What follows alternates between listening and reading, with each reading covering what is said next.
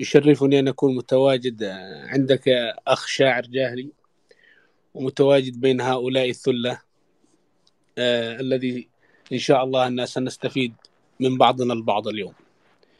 طبعا عندما نبدأ ونذكر القبائل التي ذكرت في النقوش المسندية يجب أن نبدأ كيف تأسست تلك القبائل؟ وهل يوجد لهؤلاء الأسلاف أثر في في في في البلاد. طبعا اليمن لا يوجد فيها أي فترة زمنية بدون أي أثر موجود. يعني في كل العصور التاريخية وجدنا أثر يمنيا آه، في تلك الأراضي. طبعا عندنا أقدم مستوطنة شبه مستقرة في العالم وتعتبر أقدم مستوطنة شبه مستقرة وهي شعبة الضحى والتي قاموا بدراستها آه، عدة بعثات آه، مستشرقة وهم البعثة الإيطالية والفرنسية واليمنية. وهذه المنطقة آه، في محافظة المحويت أتوا في عام 1997 و 98 لدراسة ذلك المكان ثم عادوا في عام 2005 واستمروا حتى عام 2008 وخرجوا بدراسة متكاملة حول هذا الموقع. وطبعا الموقع بعد الفحص الكربوني والفحوصات التي التي تم فحصها في ذلك الموقع يعود إلى ما بين 55 إلى 60 ألف سنة من الآن. ووجدوا فيه مجموعة من اللقى الأثرية ومجموعة وأيضا وجدوا فيه آه، ضرس لإنسان وأيضا ضرس لخيل لا يعيش إلا في المناطق الباردة. وهذا ما رجح الباحثون أن أن الجزيرة العربية في تلك الفترة الزمنية كانت منطقة باردة وأن الطقس تغير مع مرور الوقت وأصبحت آه، الجزيرة العربية للأسف آه، يعني جفت الأنهار وجفت أشياء كثيرة وهذا ما ذكره في في في الأحاديث النبوية. وطبعا الفحوصات والدراسات التاريخية تبين وتبرهن أن الجزيرة العربية كانت أيضا آه، أنهار وإلى آخره. واستمرت هذه الأنهار وتحديدا النهر الذي متواجد لأنه أحد العلماء الإغريق يقول في أحد كتبه آه، أنه أنه اليمنيين لديهم أسطولين يعني أبناء الجنوب العربية السعود آه، السعي... العربية السعيدة كان لديهم أسطولين أسطول على البحر وأسطول صغير آخر لسفن تتنقل ما بين المدن. هذا يدل على أن في أنهار متبقية بقت ولكنها جفت فيما بعد. وأشهر هذه الأنهار نهر الخالد الذي يمتد من من آه، محافظتي عمران والجوف وصنعاء ونزولا حتى ينزل في محافظة المهرة. هذا معروف آه، لجميع الباحثين. طبعا هذه المستوطنة التي هي شبه مستقرة وجدت هناك أيضا آه، آثار في محافظة حضرموت تعود إلى تلك الفترة الزمنية لأن حضرموت بها آثار عريقة جدا. وأيضا اكتشفوا في أرض تهامة تعود إلى ما بعد تلك الفترة وأيضا بجانب باب المندب قامت البعثة الأمريكية في عام آه، ما بين عام 93 و 94 بدراسة حول هذا الموقع واكتشفوا 40 ألف قطعة أثرية تعود إلى ما بين 40 إلى 20 ألف آه، قبل الميلاد وهذه من ضمنها الفؤوس وأشياء كان يستخدمها الإنسان في تلك الفترة الزمنية للصيد وللدفاع عن النفس. طبعا تغيرت الحياة يقول الدكتور أحمد السوسة تغيرت الحياة في الجزيرة العربية. ويعتبر أبناء الجزيرة العربية هم أول من دجن الحيوانات وأول من قام بالزراعة. أي ما بين 25 إلى 15 ألف سنة قبل الميلاد. الدكتور عبد عثمان غالب أيضا يقول لأنه آه، كان آه، هو وديمقري الباحث الإيطالي يريدون فك الفجوة التاريخية الذي كانوا يقولون أن هناك فجوة تاريخية في اليمن وفي الجزيرة العربية وهي الفترة البرونزية وما قبلها يعني في هذه الفترة يقولون ما وجدنا شيء ولكن هؤلاء الباحثين وجدوا هذه الفجوة واكتشفوا أشياء كثيرة. ويقول الدكتور عبد عثمان غالب يعني من خلال الآثار التي اكتشفوها أن التدجين والزراعة في اليمن يعود إلى ما قبل 11 ألف سنة وهذا دليل على أن أبناء هذه المنطقة الجزيرة العربية هم أول من قام بتدجين الحيوانات وقام بالزراعة. طبعا هناك دراسة لمجموعة من المؤرخين آه، في حضرموت نزلوا وتكلموا على أنه وجدوا بعض اللقى في حضرموت تعود إلى 8000 و7000 قبل الميلاد وهي اكتشفوا أن هناك مكان للتدجين آه، الحيوانات. وأيضا هناك بحوثات لبعثة كندية وغيرها في تهامة. وهذا كتب في آه، موجود في كتاب تهامة في التاريخ القديم ويسلسل هذه الاكتشافات ويسلسل المصادر حول البعثات التي نزلت وهي حول متى دجنت متى متى يبتاع ويشتروا بالحيوانات وكيف يبتاعوا ويشتروا وإلى آخره وهذا الكتاب يفيد أي شخص يبحث عن هذه العصور المختلفة. طبعا ننتقل إلى المرحلة الثانية، المرحلة الثانية هي مرحلة حضارة المقر وحضارة دلمون. حضارة المقر هي في وادي الدواسر اليوم في المملكة العربية السعودية وما حولها وهناك من لا ينعتها بحضارة بل ينعتها بثقافة آه هذه تعود إلى 9000 سنة قبل الميلاد واكتشفت بعض اللقى الأثرية من قبل البعثات التي أتت إلى المملكة العربية السعودية. أنا أتكلم بهذا المنطق لكي أفصح لبعض الذين يهتمون في علم الجينات الذين يقولون أتى فلان من فلاء من هنا وأتى فلان وكأن الجزيرة العربية لم يكن فيها اي أي سكان. فوجدوا هذه الحضارة وأيضا الدكتور أحمد داود يقول إن حضارة دلمن حضارة المقر كانت في وادي الدواسر وما يحيط بها وبجانب النهر الذي كان في الربع الخالي. أي كانت قريبة من ذلك النهر وكانت ممتدة من وادي الدواسر ونجران وشمال مارب وبعض من أجزاء العبر في حضرموت. هذه حضارة المقر أما حضارة دلمون يقول الدكتور والباحث السوري الكبير أحمد داود أنها كانت في آه، الجوف ونجران ثم انتقلت شرقا باتجاه حضرموت ثم اتجهت شرقا إلى اتجاه الشرقية اليوم في المملكة العربية السعودية والبحرين ثم هاجرت شمالا إلى آه، الشام طبعا كل هذه الأبحاث تدل على أن الجزيرة العربية كانت مأهولة وكان فيها سكان وكانوا فيها أناس يعيشون ولدينا لقاء اثري وإلى آخره. الآن نعود إلى إلى إلى الفترات التي الكل يعرفها وهي فترة نوح عليه السلام. طبعا نوح عليه السلام آه نريد أن نتكلم أنه الفترة التي كان يعيش فيها نوح عليه السلام لم نكتشف أي أثر لها وإنما اكتشفنا بعض الآثار التي تدل على آلهة كانوا يعبدونها قوم نوح وهي ود وسواع ويغوث ويعوق ونصرا هذه وجدت في اغلب في أغلب المناطق اليمنية. مثلا الإله ود كان الإله الرسمي لمملكة معين. الإله نصر وكان في منطقة همدان والهات أخرى كانت في حضرموت وفي مارب وإلى آخره. هذه ولكنها في في في هذه الفترة كانت محصورة على مناطق محددة ما عدا الإله ود الذي كان إله رسمي لمملكة معين. طبعا هناك تحليلات يقولون كيف استمرت هذه الآلهة منذ زمن نبي الله نوح وحتى هذه الفترة. طبعا بعض الأجداد كانوا متمسكين في عاداتهم وتقاليدهم وكانوا يسمعون حول هذه الآلهة واستمرت هذه الآلهة لكنها كانت في مجتمعات صغيرة مثل الإله نصر. يعني تذكر لنا الدكتوره أسمهان الجرو في كتاب الفكر الديني في اليمن القديم إنه هذا الإله كان يعني قصره جميله نزلت نزولا وأنا أعتذر لأنه بدون إرادتي ما أدري مين كيف يعني أعتقد في شيء. آه، قوم نوح نحن وجدنا الباحثين الاله ود وسواع ويغوث وشرحنا هذا الأمر. ثم يأتي ما بعد الطوفان قبيلة عاد. وقبيلة عاد ذكرت في النقوش المسندية.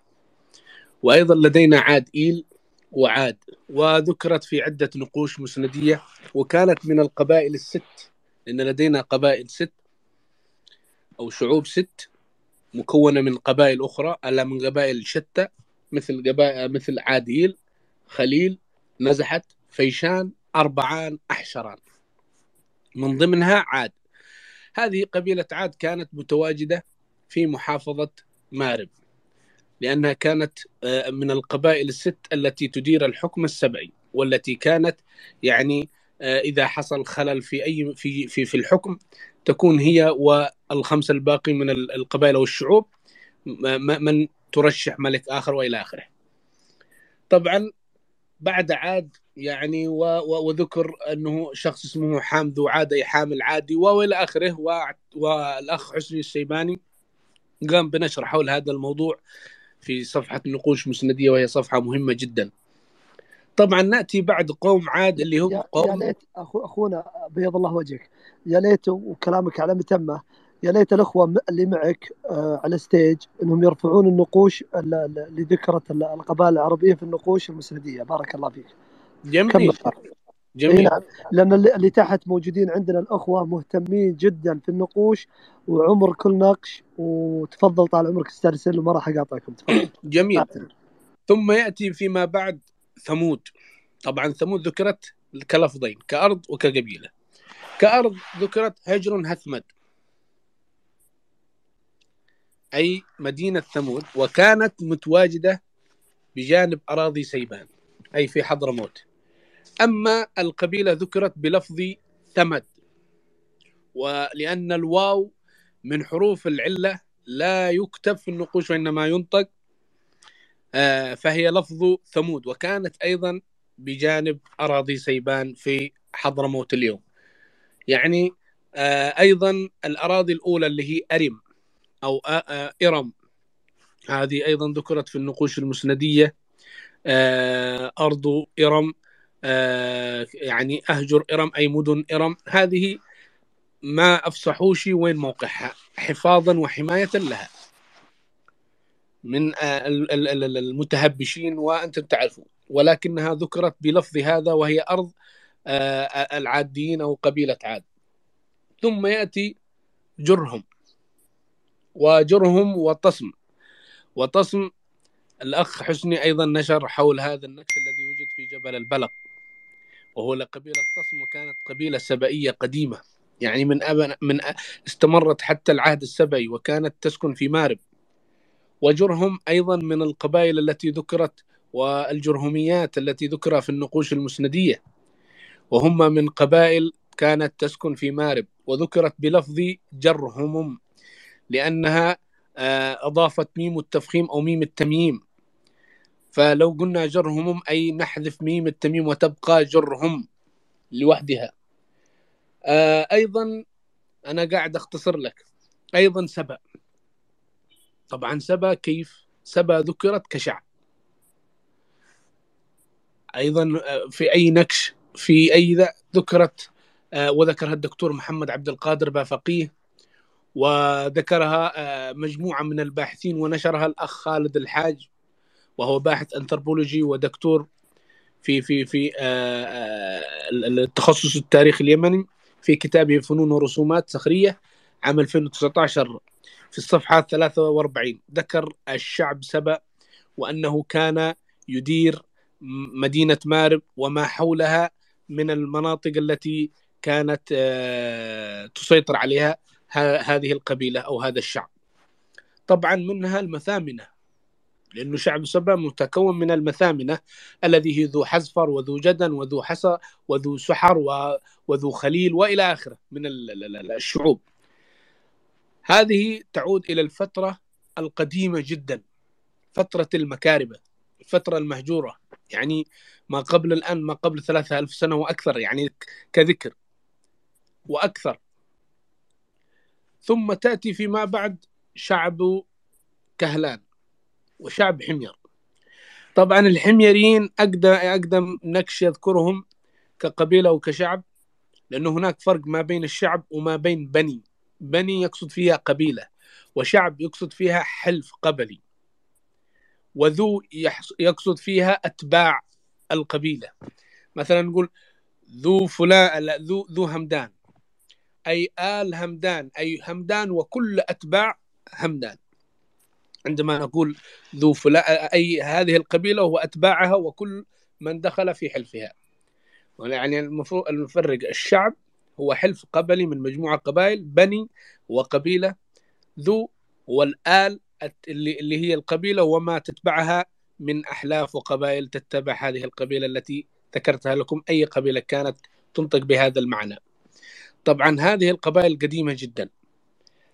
آه، شعب آه، حمير كان يسكن من خلال النقوش غرب آه، غرب حضرموت أي متاخم لمحافظة شبوة اليوم وذلك في القرن الخامس قبل الميلاد.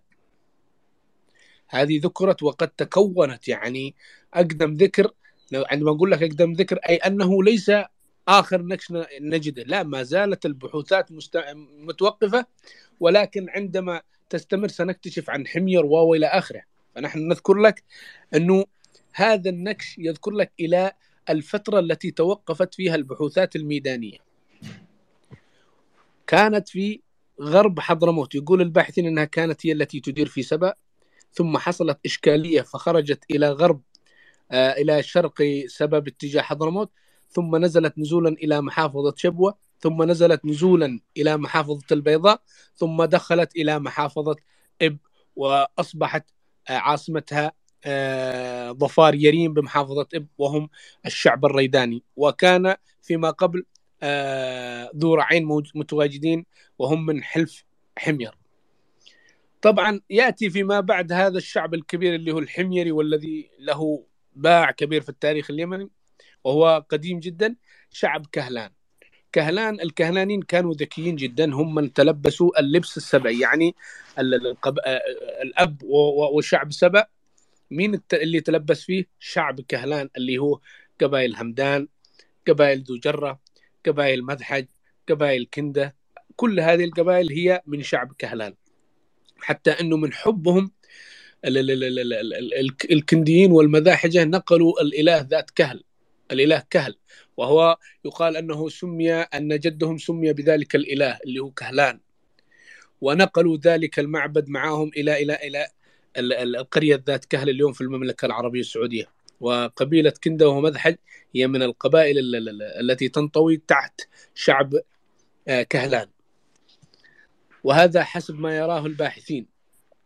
وذكرت يعني شعب كهلان ذكر في النكش البرتجام 653 على أنهم أسياد أرض مارب وأوديتها ويعني آه، تلبسوا فيما بعد آه، ال- ال- الحكم وإدارة آه، التي كانت تديرها. شعب سبأ ثم يأتي فيما بعد القبائل مثل همدان سيبان المعافر شرجب الصدف حضرموت الميسري. وهذه القبائل هذه تعود إلى فترات قديمة جدا. ولكن أقدم نكش يذكرهم آه إلى هذه اللحظة ليس كلهم وإنما أنا أتكلم عن سيبان همدان الشرجب المعافر لكن حضرموت ذكرت ما قبل في النقوش. ذكرت ما قبل ال- النكش النصر الذي وجد في محافظة مارب. سيبان ذكرت أقدم ذكر لها كنقوش ال- القرن السابع والثامن قبل الميلاد. أي ما قبل 2700 و 2800 سنة وهم قد تكونوا وأصبحوا قوة عظمى. يعني مش بسيطين. قدهم يعني على الأقل تعطيهم ما قبل هذه الفترة 1500 سنة. هذا أقل رقم تعطيهم لأنهم كانوا كشعب. أي قدهم تعدوا مرحلة القبيلة وهي سيبان. وأيضا همدان قد تعدت وقد وقد أنتجت بكيل وحاشد وقد أنتجت قبائل أخرى يعني خارج بنو سخيم وغيرها من القبائل التي تشكلت من هذا الحلف الهمداني أو من هذا همدان ال ال ال الواسع الكبير. وتعود النقوش التي تذكر هذه إلى القرن السابع والثامن والسادس قبل الميلاد. والتي أتت منها يام وأتت منها قبائل لأنه يام وجدت في هذه الأراضي وأرحب و- وبني الحارث و- وإلى آخره. هي وجدت في هذا الذي كان يسمى شعب سمعي الذي تكون من مجموعة من مجموعة من الشعوب. اللي كان يدير هذا الشعب هم همدان. ويسمى أيضا شعب حاشد وأيضا وشعب حملان. وشعب حاشد كان مركزه ناعط وشعب حملان كان مركزه حاز. وشعب هجر كان مركزه شبام الغراس وهم كل هؤلاء منطوين تحت همدان أي حلف همدان الكبير كلهم تحته وبكيل كان أيضا بجانب تلك ال- ال- القبائل التي ذكرتها لكم وال- والأحلاف الكبيرة. أيضا اللي, تخلخل من هؤلاء نهم أرحب بني الحارث بني بني حشيش هذا ما ذكر ما, ذكر في, في في النقوش أيضا آه، بنو سخيم أيضا آه، يام آه، بنو مرة كثير من القبائل التي خرجت من همدان وهي تعتبر عمود من أعمدة التاريخ اليمني هي وسيبان والقبائل الأخرى. نأتي فيما بعد إلى إلى إلى قبيلة ال- ال- ال- ال- الأزد. طبعا الأزد هذه قبيلة وجدت لها ثلاثة مواقع في النقوش. موقع في اليمن وموقع في الشام في شمال الجزيرة العربية وموقع في شرق الجزيرة العربية. وكان هذا الاسم له دلالة كبيرة لدى اليمنيين القدماء الأزد أي الأسد أي المحاربين العظماء. يعني مش بسيط هذا المسمى الذي تلقبته تلك القبيلة وذلك الحلف الكبير والذي يعود إلى فترات قديمة. طبعا ال- ال- ال- البعض يقول متى ذكر أقدم نكش للأزد؟ هذا يعود ما بين القرن الأول قبل الميلاد والقرن الأول الميلادي. لا ي... للمعلومة لا يمت صلة على أن هذا أقدم ذكر لهم. إطلاقا بل هم أقدم من ذلك التاريخ بكثير. وإنما نتكلم أنه آه يعني آخر نكش اكتشف إلى هذه اللحظة. وباقي ال- ال- ال- الأبحاث يعني ننتظر انتهاء هذه ال- ال- ال- الحرب اللي في اليمن ويستكمل هذه الأبحاث ونكتشف عن هذه القبيلة. طبعا ال- ال- الأزد زي ما ذكرت لكم لها وجود فيما بعد في شرق الجزيرة العربية وذكروا في النقوش ولها وجود في شمال الجزيرة العربية في الشام وهم الذي تخلخل منهم الغساسنة والذي في الشرق الذي هو مالك بن فهم والذي هم سلاطين آه، سلاطين عمان إلى هذه اللحظة من تلك الأزد الشرقية. طيب خرجت من الأزد دوس. ودوس هذه ذكرت في النقوش المسندية وذكرها الدكتور مطهر الأرياني في أحد النقوش التي قام بدراستها في كتابه نقوش مسندية وكانت في مارب. وذكرت بلفظ دوسم وهي من القبائل التي كانوا لها باع كبير في الحروب ولها يعني آه يعني لها مقربة لدى الملوك وكانوا يحترموها. ثم أنا بذكر لكم القبائل الأزدية ثم الأوس والخزرج. طبعا الأوس والخزرج ذكرت أيضا في النقوش المسندية في ثلاثة مناطق في صنعاء وفي مارب وفي شبوة. هذه ال- ال- النقوش تعود إلى فترات قديمة القرن الثاني الميلادي القرن الثالث القرن الأول الميلادي. هذه الفترات وبعضهم يرجح أنها تعود إلى ما قبل. أيضا بارك قبيلة بارك ذكرت بلفظ برقم في النكش البرتجام 712 وهما من الأزد. وكانوا متواجدين أيضا بجوانب بحوايا مارب. أيضا قبيلة غامد. غامد ذكرت بالنقوش المسندية بلفظ غمدم. وكانت متواجدة شمال نجران اليوم. وكانت ذكرت بجانبها 12 قبيلة. غير غامد. ومن ضمنهم الحكم وإلى آخره. عندما حصل هناك تمرد في أحد أحد آه، فترات الملوك اللي كانوا يحكموا مملكة سبا ودوريدان وحضرموت ويمنت فخرج ذلك الجيش وحصلت إشكالية ما بين غامد والملك ثم أعيدت آه، الحياة الطبيعية بعدما كان هناك تمرد. هذه من القبائل الأزدية. أيضا قبيلة باهلة. وهي قبيلة باهلة من القبائل التي كانت في مارب والتي كانت تحت قيادة الجدنيين وسعد تالب الجدني. وذكرت في فترة سعد تالب الجدني الذي كان يدير مجموعة من القبائل وهو الجيش الرديف للدولة. هناك جيش الخميس الجيش الرسمي وهناك جيش القبائل وهو الجيش ال ال ال الاحتياط. وكان سعد الدين آه، سعد تالب الجدني هو القائد لهذه القبيلة وقبائل أخرى وهو من بني جدن أي من من ال- المثامنة أي من شعب سبا. آه ثم تأتي بني سليم.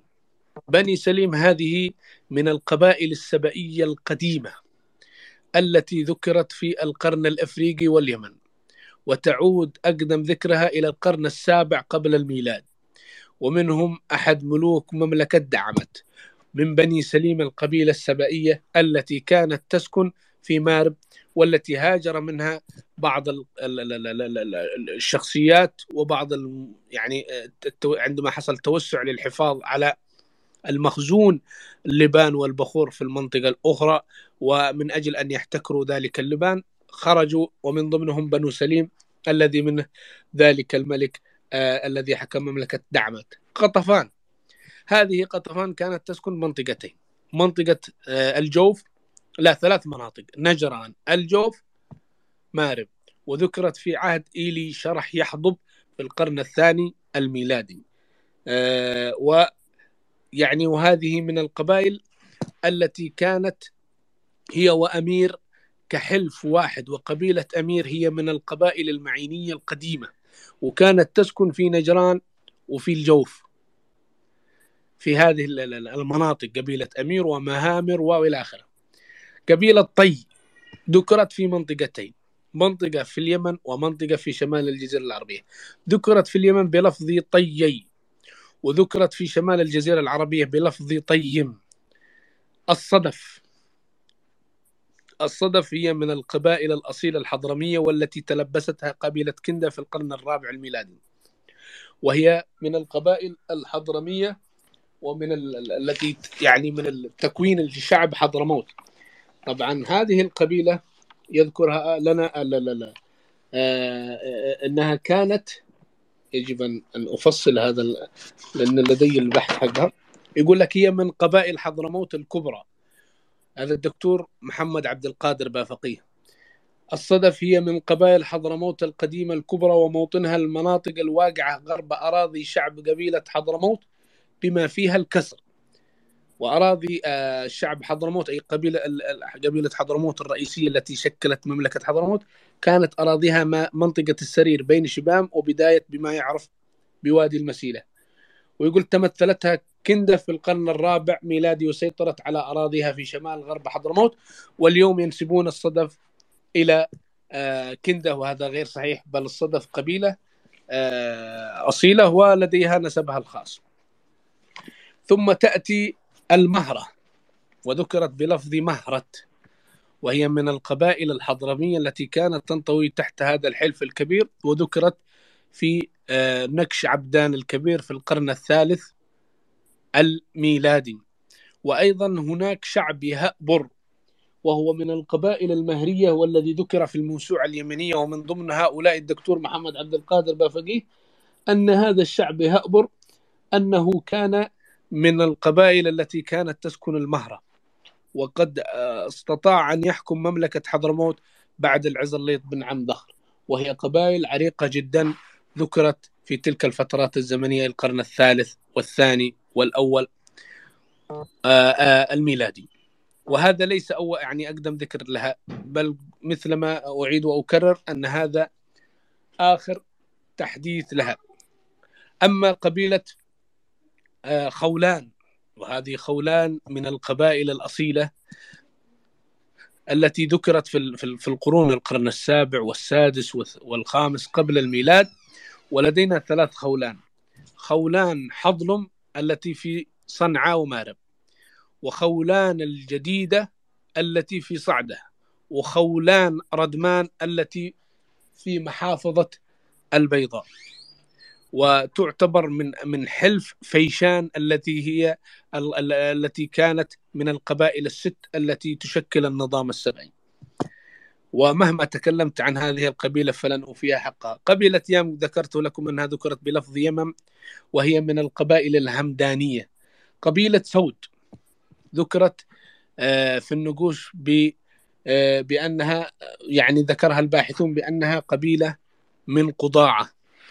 قبيلة بلة أو أو أو البلوي أو بلة هذه القبيلة أيضا ذكرت في النقوش المسندية وها هي لا. ذكرت في RE في RES 3 0 2 2 فاصلة 2 وذكرت بلفظ بلة آه ويقول كل من ال- المبرد وابن حزم ونشوان الحميري والقلقشندي أنها من اليمن من قضاعة وهي من القبائل القضاعية. وأمس الأستاذ حسني السيباني تفضل وذكر أن هناك ما زال في حضرموت هناك وادي يسمى وادي بلي وأيضا وادي يسمى وادي قضاءة ما زال إلى اليوم في حضرموت قبيلة آه، أنمار. هذه من القبيلة التي آه، التي ذكرت بلفظ أنمر وهي آه، قبيلة كانت متواجدة في اليمن قبل أن تتوجه شمالا. قبيلة عبس. هذه القبيلة ذكرت بهذا اللفظ وكانت أيضا القبائل المتواجدة في النطاق اليمني القديم. ثم يقال بعض أنها هاجرت فيما بعد فيما بعد. قبيلة عله هذه القبيلة ذكرت من القبائل المذحجية التي ذكرت في عدة نقوش ومنها نكش أبي كرب أسعد الكامل ومنها نكش أحد ملوك مملكة كندا ومنها النكش الذي وجد في محافظة أبين و... ونقوش أخرى تذكر هذه القبيلة العريقة وهي قبيلة مذحجية أصيلة. قبيلة يافع. طبعا هذه يافع ذكرت في المخطوطات الزبورية وفي النقوش المسندية. ويقول الدكتور مح... آه، يوسف محمد عبد الله والدكتور ويلتر مولر. آه، والدكتور بيستون أن هذه القبيلة يافع هي وخولان من حلف فيشان الكبير الذي كان يتواجد في آه، شعب سبأ وأنها قبيلة قديمة جدا يعني تعود إلى القرون التي آه، توازي سيبان وتوازي همدان قبيلة سعد العشيرة وسعد العشيرة المذحجي هذه ذكرت في نكشة بكرب أسعد الكامل بلفظ قبيلة سعد. وهي من القبائل المعروفة والمشهورة ومنها قبيلة العوادل. قبيلة كلب هذه ذكرت آه، في النقوش المسندية بلفظ كلب والميم ميم التمييم. وكانت من القبائل التي كانت في النطاق السبئي قديما. قبيلة النخع هذا ذكر في النكش في عهد شمر هرعش عندما حاول أحد النخعيين الهروب شرقا وتم إلقاء القبض عليه بعدما حاول الهروب وذكر أن بعض النخعيين أرادوا أن آه، يعني ينقذوه أو يساعدوه على الهروب ولكنهم لم يستطيعوا فتم زج ذلك الرجل الهارب في السجن بعدما حاول الهروب وهي قبيلة كانت تسكن في شبوة وفي أبين. قبيلة الذراحن هذه قبيلة الذراحن كانت تسكن في مملكة قتبان وتسكن في محافظة البيضة اليوم. وهي من القبائل التي وجدت لها عدة آه، تماثيل ونقوش مسندية وذكرت بلفظ ذرحن آه، قبيلة مراد. هذه من القبيلة ال- ال- ال- ال- السبائية العريقة. حتى أن الدكتور مطهر الأرياني بالغ في بعض الأمر أنه مراد كانت آه، تدير مملكة معين. ومراد هذه كانت قبيلة كبيرة جدا وهي من مذحج من حسب حسب النسابة. وكان وذكرت في عشرات النقوش هذه القبيلة. وهي قبيلة قديمة جدا تعود يعود ذكرها إلى ما قبل الميلاد وبعض ذكرها يعود إلى ما بعد الميلاد. قبيلة المعافر. المعافر هذه من القبائل التي كانت تسكن في محافظة تعز. وذكرت في القرن السابع والثامن قبل الميلاد أي أنها تعود كأقدم ذكر لها مثل سيبان وهمدان وخولان وهذه القبائل الكبرى. شرجب الشرجبي أيضا ذكرت في نفس النكش اللي هو نكش النصر وتعود إلى تلك الفترة الزمنية وهي قبيلة عريقة. الميسري ذكرت في نفس النكش آه في نكش آخر أوساني يعود إلى تلك الفترة الزمنية التي عاصرتها المعافر والشرجب وما زال الميسري في دثينة إلى اليوم. آل البنا آل البنا كانوا يسكنون في محافظة شبوة وهي من القبائل التي ذكرت في عدة تماثيل ونقوش مسندية وتعود إلى ما قبل إلى القرن الثاني وقبل الميلاد إلى القرن الأول والثاني يعني ما بين القرن الثاني قبل الميلاد والقرن الأول الميلادي. في هذه الفترة ذكر أقدم نكش يذكر هذه القبيلة وهذا يعني مش أنه تعود بل تعود إلى أقدم من هذه الفترة. آل المحضار آل المحضار قبيلة قتبانية قديمة. ذكرت في النقوش القتبانية وتعود إلى نفس الفترة التي عاشت فيها آل البنا. وهي قبيلة كان يعني وجدنا عدة نقوش مسندية تذكر فلانة بنت فلان ال ال ال أنها من آل محضار الكبسي. آل الكبسي. هذه وجدنا نقوش مسندية. وطبعا آر ريكمانز 520 الذي في الأعلى هو أحد النقوش التي دونت هذه القبيلة آه، آل الكبسي وكانت متواجدة آه، بالغرب من مارب وشرق صنعاء. في هذه المنطقة كانت تسكن هذه القبيلة العريقة والتي يعود ذكرها إلى ما قبل الميلاد بفترة. وأيضا هذا النكش يعود إلى الفترة ما القرن الرابع والخامس الميلادي الذي في الأعلى. اليزنيين اليزنيين هذه قبيلة قديمة جدا ومن ضمنهم ملشان ريام اليزني صاحب نكش عبدان الكبير وهي قبيلة حميرية من حميرية النسب آه، من خلال النسابة وكانت تسكن عبدان في محافظة شبوة. ومن النقوش التي ذكرتها نكش عبدان الكبير الذي يعود إلى القرن الثالث الميلادي وهي قبيلة قديمة جدا. لخم. هذه لخم ذكرت بلفظ لخمم وهي قبيلة كانت متواجدة في اليمن قبل هجرتها إلى شمال الجزيرة العربية وذكرت بلفظ لخمم. آه تنوخ.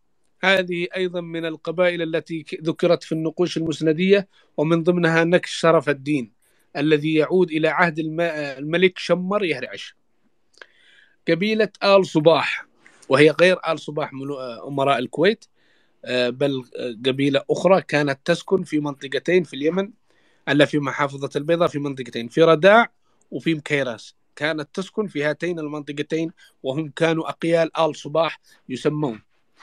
آه، بكيل وحاجد ذكرتهم لكم أنهم من القبائل العريقة جدا.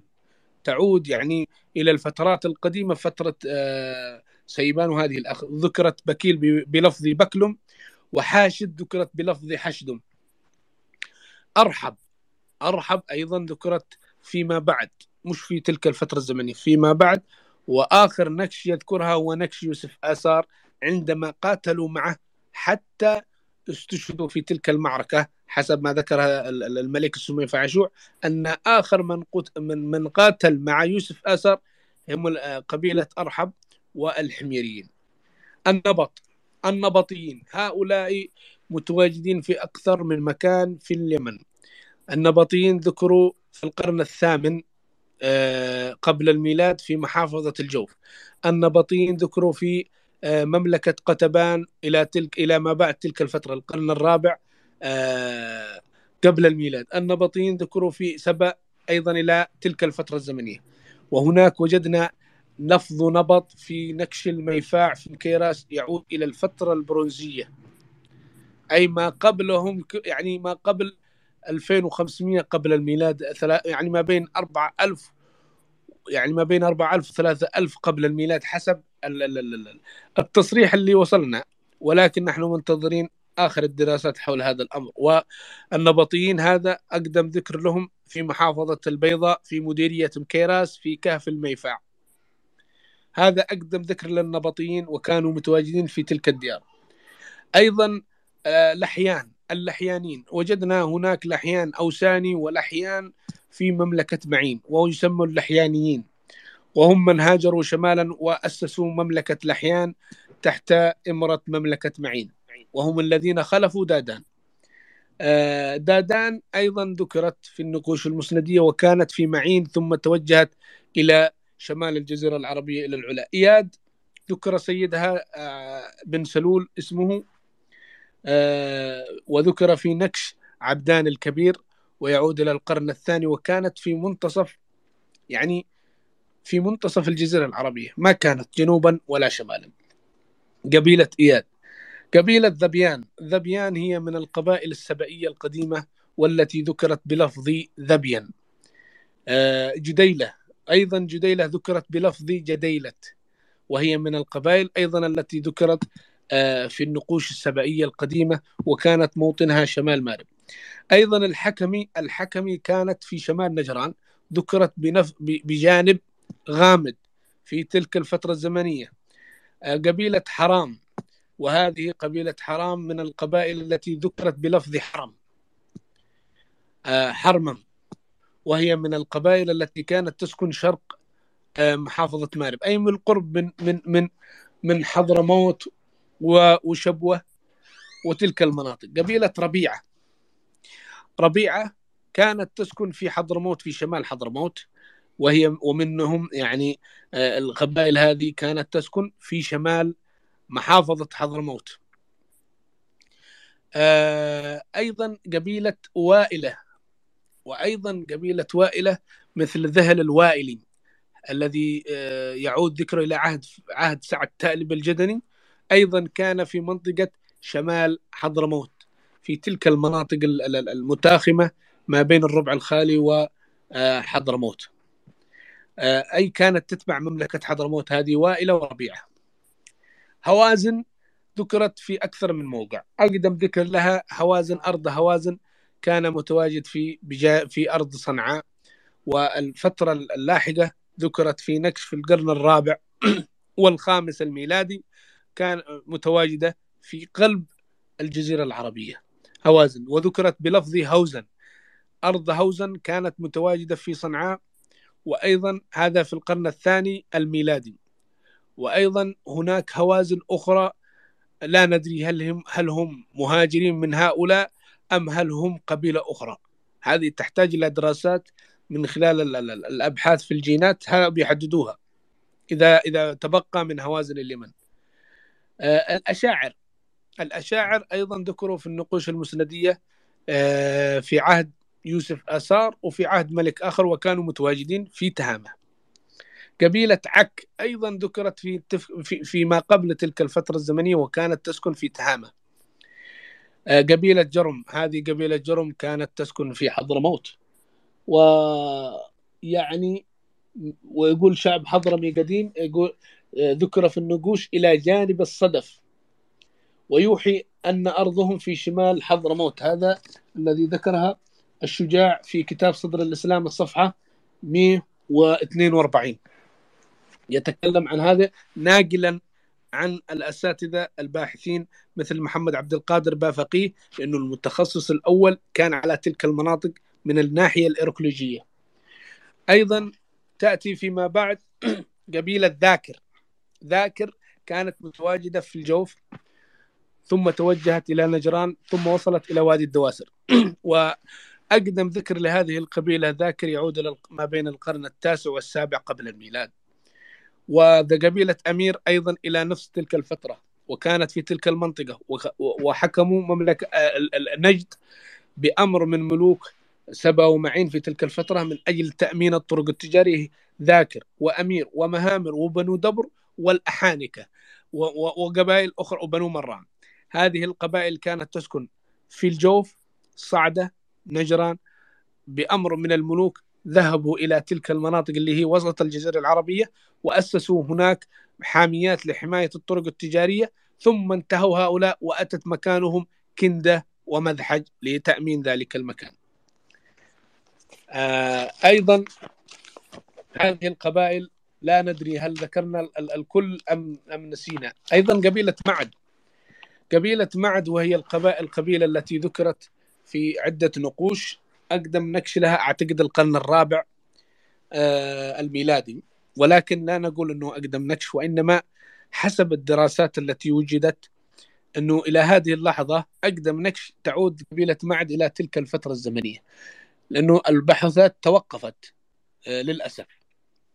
أيضا قبيلة قبائل أوسان مثل آنف وحبان وذياب وعبدان وعبرة ولبنى ويلاي وشيعان ويتح والميسري هذه كانت في القرن السابع والثامن قبل الميلاد. وأيضا المعينية ال- آه، قبائل معين التي كانت في تلك الفترة نفسها قبيلة معين نفسها وقبيلة بنو ملح وبنو مران والأحانكة والأحيان ودادان وركبان ونشق وأمير ومهأمر وبنو دبر وبنو مران هؤلاء يعودون إلى تلك الفترة الزمنية القرن التاسع الثامن السابع السادس قبل الميلاد أقدم ذكر لهم. أما مذحج يعود أقدم ذكر لها إلى القرن الثالث والثاني قبل الميلاد في مناطق في اليمن ثم القرن الأول والأول ما بين الأول آه، قبل الميلاد والأول الميلادي وجد لها ذكرا في الجوف ثم فيما بعد في آه، الفاو وكانت مسيطرة على تلك المناطق هي وكنده وأقدم ذكر لكنده يعود أيضا منتص... يعني مت... يعني يعني هم ومدحج كانوا دائما مع بعض. حتى خروجهم كان مع بعض حروبهم مع بعض. والأستاذ حسني يعرف أن كل الحروبات التي كانت يخرج فيها هؤلاء لا نجد كنده بدون مدحج ولا مدحج بدون كنده وأيضا القبيلة قبيلة ال- ال- ال- ال- البراجم. آه، البراجم يقول لا- لا ابن الكلبي وهذه ذكرت في RES 400 4194 إلى ما بعد الميلاد. يقول ابن الكلبي وابن حزم وابن الرسول والحموي أنهم خمس قبائل من تميم وهم عمرو وقيس وغالب و... وكلفة اللي هم البراجم. أيضا البزري آه، بنو بزر يعني ذكروا في RES 4635 يقول الفيروز أبادي أنهم من بنو بكر من بني كلاب. وأيضا بنو باقل وهم ذكروا بالنقش بلفظ بقلم CIS 367.4 يقول ابن دريد أنهم بطن من قبائل زهران بن كعب. ويقول الفيروز أبادي أنهم حي من الأزد أي كلهم من الأزد. ويقال عنهم بنو بقيلة. أما بنو بكر فقد ذكروا في النقوش المسندية فترة آه آه آه، في في نقش RES 4 2 3 1 ويقول نشوان بن سعيد الحميري والهمداني أنهم من قبيلة ربيعة. أما ابن الكلبي يقول أنهم من بكر بن عبد مناه بطن من كنانة ورجح ذلك ابن عبد البر والقلقشندي. أما السمعاني يقول أن بكر بنو عوف بطن من النخع ويقول ابن حزم أن هناك بكر بن خولان أي بطن بن خولان. فبنو بكر هذه ال- ال- ال- الباحثين اللي اللي هم المتخصصين في ال- في الآثار اختلط عليهم الأمر هل هم من من ربيعة هل هم من خولان؟ لأنهم اكتشفوا في مناطق قريبة من مال وأيضا آه الابقور وهي تسمى ابقرا في النقوش وذكرت في آه نقش آر أو 6 1.4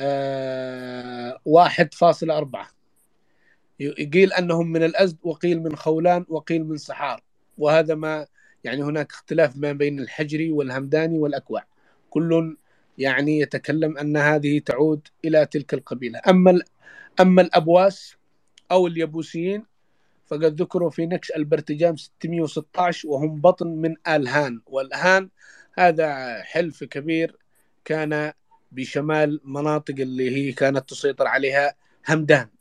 هذا مختصر وإذا في شيء عن القبائل أي قبيلة نسينا مضر. مضر ذكرت في النقوش المسندية في عهد معدي كرب يعفر. القرن ال- ال- ال- ال- في 516 ميلادي. ذكرت قبيلة مضر أنها إحدى القبائل التي كانت تقاتل مع هذا الملك اللي هو معدي كرب يعفر ملك سبا ودريدان وحضرموت ويمنت واعراب وانطودم وتهمت وهذا النكش في مأسل الجمح موجود ذكرت مضر في ذلك النكش. قبيلة مع وغطفان. ذكرت في وغطفان يا أبو صالح. وقطفان أيضا ذكرت فيما قبل. ذكرتها في عهد إيلي شرح يحضب وكانت في وادي شطيف في محافظة الجوف. أيضا قبيلة مع ذكرت في في في نكش أبرهة نكشين من نقوش أبرهة التي يعود آه، تعود إلى 543 إلى 547 و549 ميلادي. وما قبلها ذكرت. أنا أتكلم إنه حول ذكرها.